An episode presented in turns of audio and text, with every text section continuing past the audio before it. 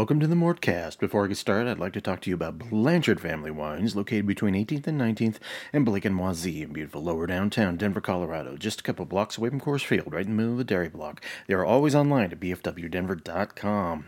Uh, go to bfwdenver.com, put your, pick yourself up a wine bottle, or go down and to the dairy block and uh, sample any number of the uh, great wine flights uh, or actual glasses of wine that they got from all over Colorado, but uh, mostly from their own, um, what they make from Sonoma County uh, uh vineyards in California.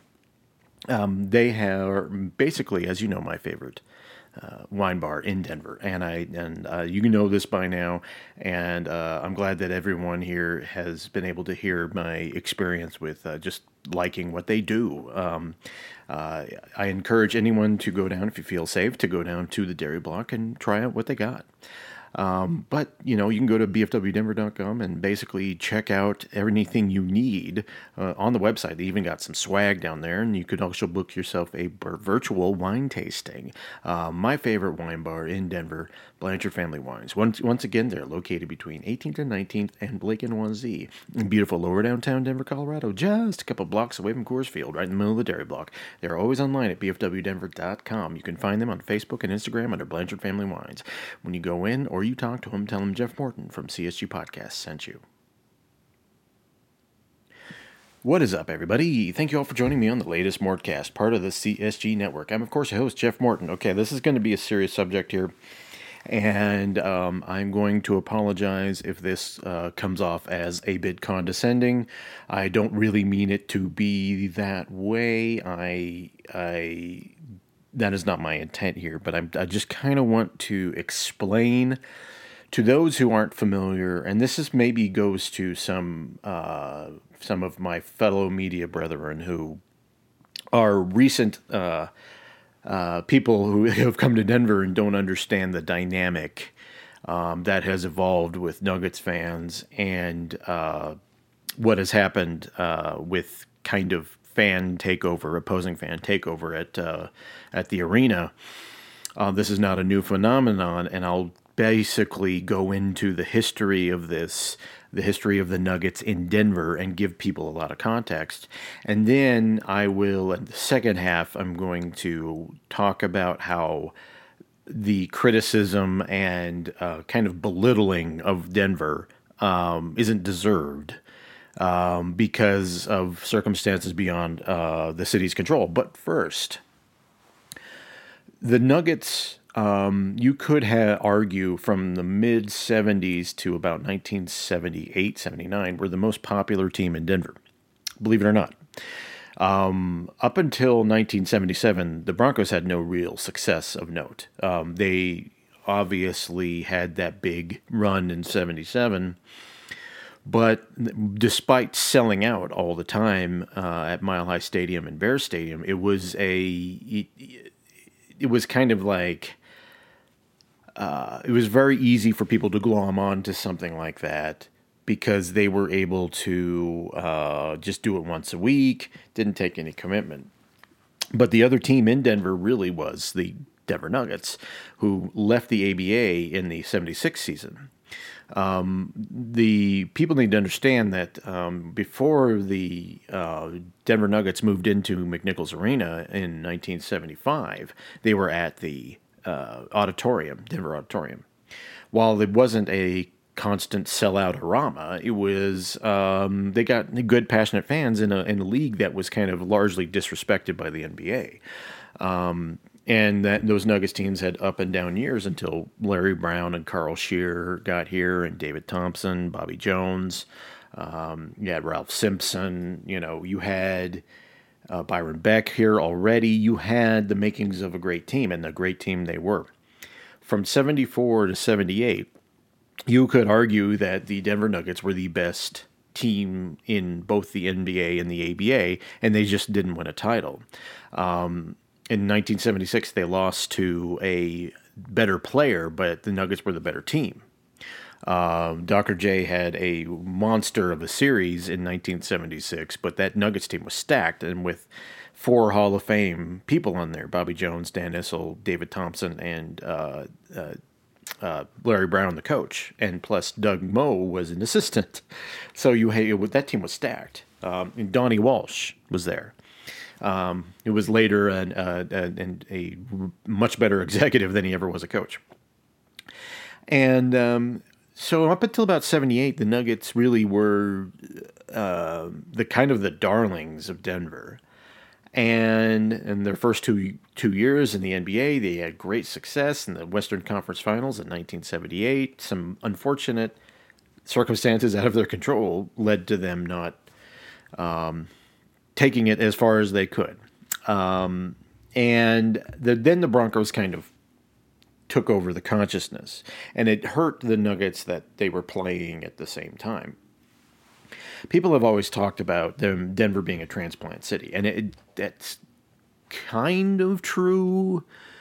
In a, that was kind of true in the '80s. It certainly wasn't in the '70s. Denver was still very much a you know your typical Western city. Um, but in the 80s, um, people started moving in, and um, largely from East Coast and California. And um, there is a video that I have been sharing where um, uh, there's a Channel 2 broadcast of a Denver Nuggets and Boston Celtics game, and it's from 1985. And at the beginning, at the very beginning, as soon as you press play, uh, you hear Irv Brown, the great Irv Brown, may rest in peace, um, was saying uh, it was almost like a neutral crowd because of all the Boston Celtics fans there. And um, largely it has been a problem, quote unquote, for the city of Denver when it comes to the Nuggets. But honestly, it has been that way with all the other sports, including the Broncos. Um, how many times have we seen Steelers fans take over Denver? Um, and it is a function of many different factors. But for the Nuggets, it's been worse. Um, I'm not including the Avalanche in this, and this is why. The, the Avalanche don't require uh, and and count on as many casual fans as uh, the NBA does. The, the, the, NHL has a very small but extremely rabid uh, contingent of lo- very loyal people who will follow them. Uh, its its dynamic is completely different from that of the NBA. The NBA really depends on your casual people who to come in and uh, fill the arena. And where things started to really really hurt the Nuggets was the 90s. And the 90s, you have to um, say, almost crippled this Nuggets team. They had terrible ownership, um, terrible management. Um, it was just a, a a level of incompetence that was that during that decade that was only had a brief respite from 92 to 95 when Dan Issel's time was there. The Paul Westhead years were a joke. Um, so the, the 1980s were very good for the Denver Nuggets. They had a good team that was always competitive and always in the playoffs. And um, while the attendance that figures and stuff like that were probably lagging some other teams, it was still good for a, an NBA team. And some fans would take over the arena. The Bulls would do it occasionally. Um, you know, there's a lot of people from Chicago out here. But the 90s is when Denver changed. And the 90s is when, it's particularly 1995 ish, four or five, is when um, the huge influx of population from California and the uh, East Coast and Texas really began. And that was when the Nuggets were at their absolute worst. From 95 to 2003, the Nuggets were um, historically bad team. And it was it was hard to get behind this Nuggets team if you're a person who is just coming to Denver, right? Um, because the team was terrible the team was uh, at times the worst team in basketball. The Dallas Mavericks and the Denver Nuggets in the 90s competed for the worst teams. They s- completely foiled the opportunity they had in um, 1994 to expand. I mean, in 94 95, the Nuggets sold out every single game. Every single game.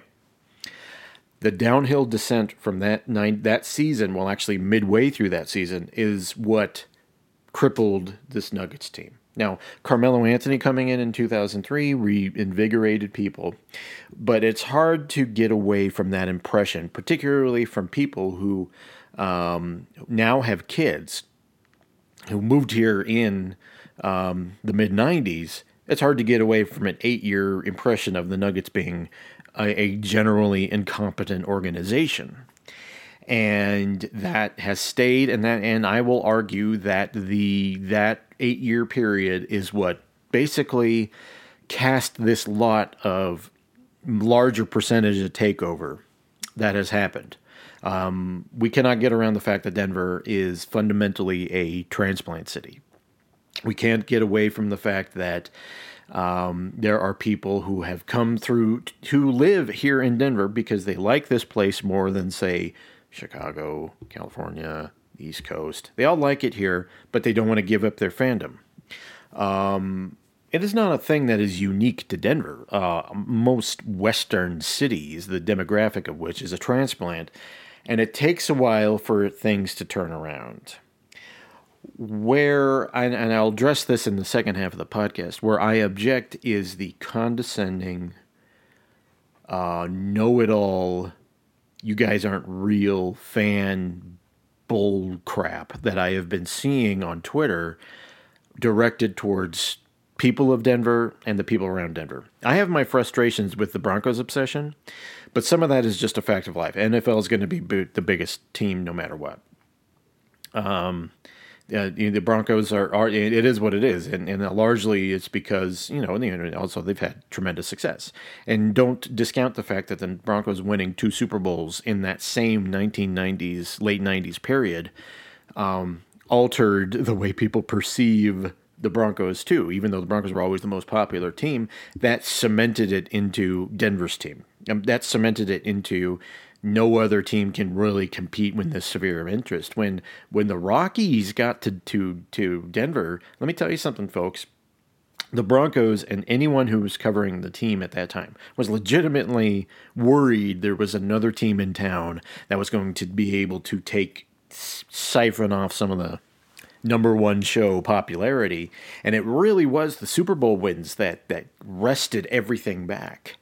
And all credit to the Broncos. It's success. And then people point to success whenever they talk about the Denver Broncos, and it's unassailable. You really can't, you really can't uh, knock back on that.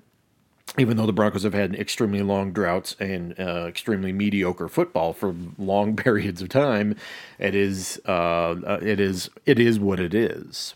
The Denver Nuggets can have never been afforded that issue, and it's because of the timing of their down their downtime. If the Denver Nuggets were even a competent team in the late 90s, they would be on better footing than they are right now. Um, they are not by any means a financially unstable organization. In fact, they're extremely profitable. Um, this isn't a case where the Denver Nuggets are a uh, unpopular team. They are just fourth on the rung right now because. It, of many different factors, and I'll get to that on the other side of this break.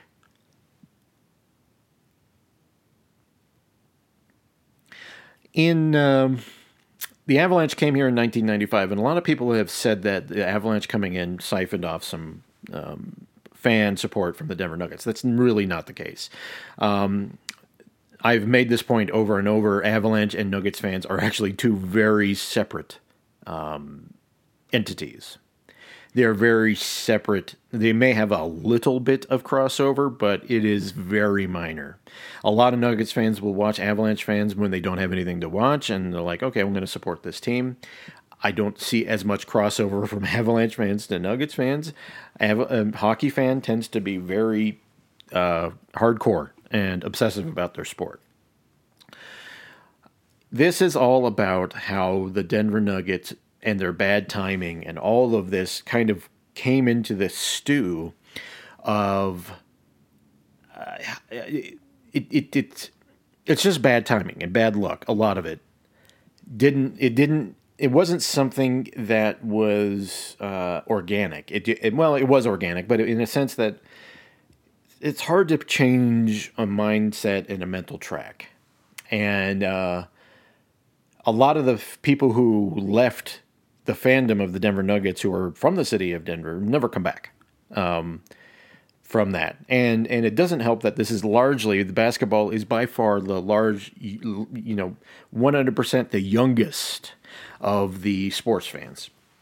Um, in fact, you could say that um, the average demographic of sports fans um, is largely older, except for NBA basketball, which is really dominated by teenagers and people up to even up to their mid 20s. I am very unusual in the sense that I still love the Nuggets after, and I'm in my mid 40s. Okay, um, that is not actually uh, a, a, thing that usually happens. I mean, it is it is especially for a team that's had no um, championship success like Denver Nuggets.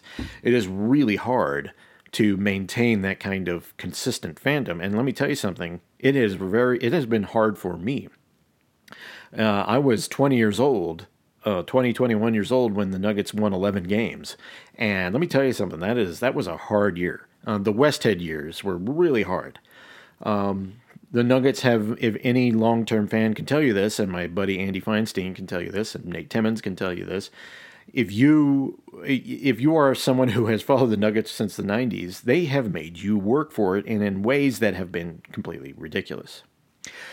The Phoenix Suns came into Pepsi Center last night, not Pepsi Center, Ball Arena, sorry, and um, played the Denver Nuggets. And uh, there was a lot of Suns fans there. Well, the Suns are riding high. They have uh, a lot of snowbirds live in Denver, so they go down to Phoenix and the um, in the in the winter.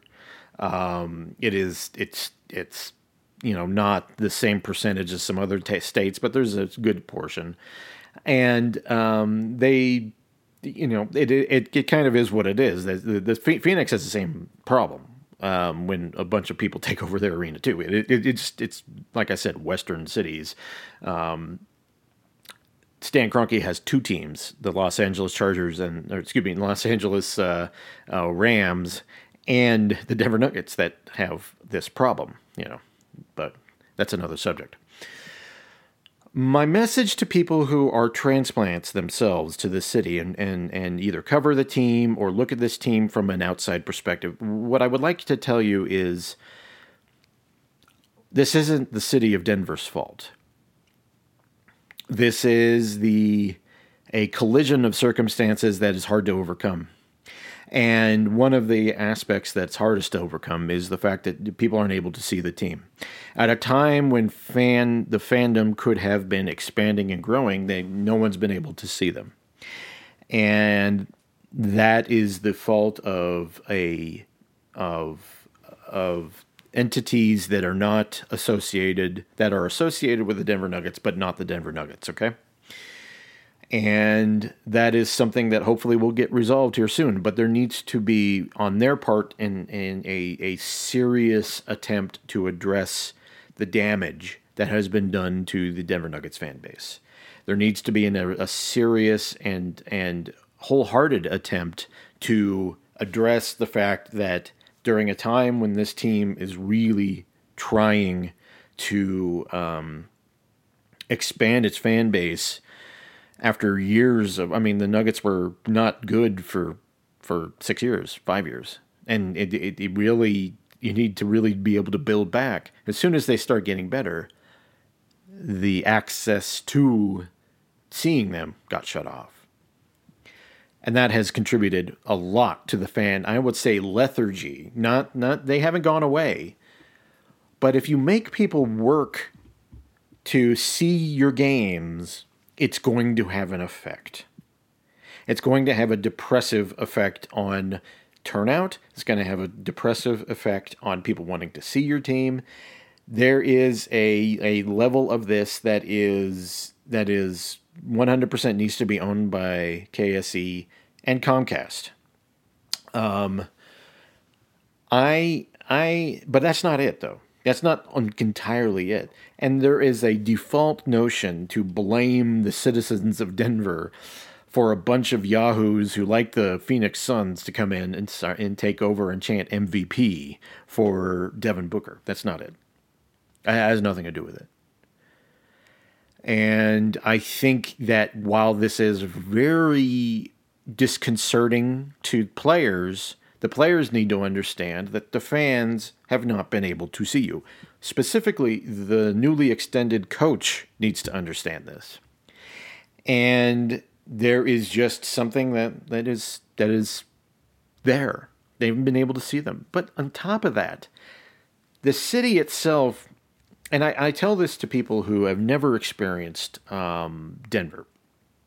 A couple people I know in the NBA who really all they see is the the the ho- the airport, the long drive downtown where you see nothing until you get downtown, the hotel, the arena, back to the hotel, back to the airport. Okay, they don't get to understand the just the uh, sheer amount of things that you can do here. And that has created a we will only see you when it's worth it to see you kind of thing. And and quite frankly, with Michael Porter Jr. and Jamal Murray out this year, I don't think people are. I think uh, so in some ways, fans um, are ahead of where the team um, is mentally, and I think fans have seen that this team has a ceiling on it through no fault of their own. It's injuries, but this team has a ceiling on it, and so therefore more fans of the Phoenix Suns can come in, more Boston Celtics fans can come in, because they're like, well, you know, I could just not go see him tonight, and I'll catch up on the box score later, which is what they have to do. So uh, there's a bunch of factors and I've tried in, in to really bring in the context of where Denver has been since basically the mid 90s population started growing in in the 80s and there's always been fans that come in that you know cheer for their teams but it was never to the extent that it became from 95 to 2022 um, you have 27 years of buildup of people coming in. I mean, Denver. I mean, folks, Denver is 700 over 700,000 people in it. When I was growing up, it was a there, there was an economic crash that that happened in the early 80s when Exxon Mobil pulled out of of the entire state of Colorado. It destroyed the city of Grand Junction. Um, and it economically depressed the city of Denver, and there was a mass exodus of population from the city, uh, particularly from about 82 to 86, right around there. And it took the city a long time to recover. And when the point it was recovering is when a bunch of, of transplants moved in a decade, uh, maybe 12 years later. Uh, people started moving in from out of state. And, and it was replaced with people who don't have allegiances to the Denver sports teams. They see that the Avalanche won two Stanley Cups in six years. They see the Denver Broncos win two Super Bowls back to back in the late 90s. They see a Rockies team that has no competition for its uh, its viewing dollar. There's no competition there. It is it is the, the the Rockies. When I say the Rockies have it good, they've got it good. Uh, even when when they are they probably the most incompetent organization I've seen in Denver since basically the '98 Nuggets. Um, there's a lot of different factors here, and the Nuggets are the ones who take the brunt of it because, quite frankly, they are they are the most the the sport that is most dependent on a casual fan base, and it sucks right now, and it sucks that the Nuggets cannot build on the fandom that they were starting to build in the 18-19 season and there needs to be some accountability from the many executives, not the people who work for altitude, by the way. You all need to stop going after the people who work for altitude. All right. They have nothing to do with this. This is all about people who are above them and people who work for Comcast. It has nothing, absolutely nothing to do with them. So back off of them. Um, they are very good people who are trying to do their best in really trying circumstances. So do not go after them. This is all about above and Comcast. And it sucks. And it sucks to me as a lifelong Denver fan who's had to go through some crap um, through his time of watching the team, uh, seeing this cycle repeat itself to where the Nuggets shoot themselves in the foot, and I, I, I it's very discouraging. But hopefully, this thing gets resolved, and the Nuggets, KSE can start rebuilding this bridge because it's it's going to be hard. I, I got to tell you, folks, it's going to be hard. All right. Well, thank you all for joining me on the latest Mortcast. There won't be a Saturday morning coffee uh, tomorrow, so uh, I'll be seeing you next week. Goodbye.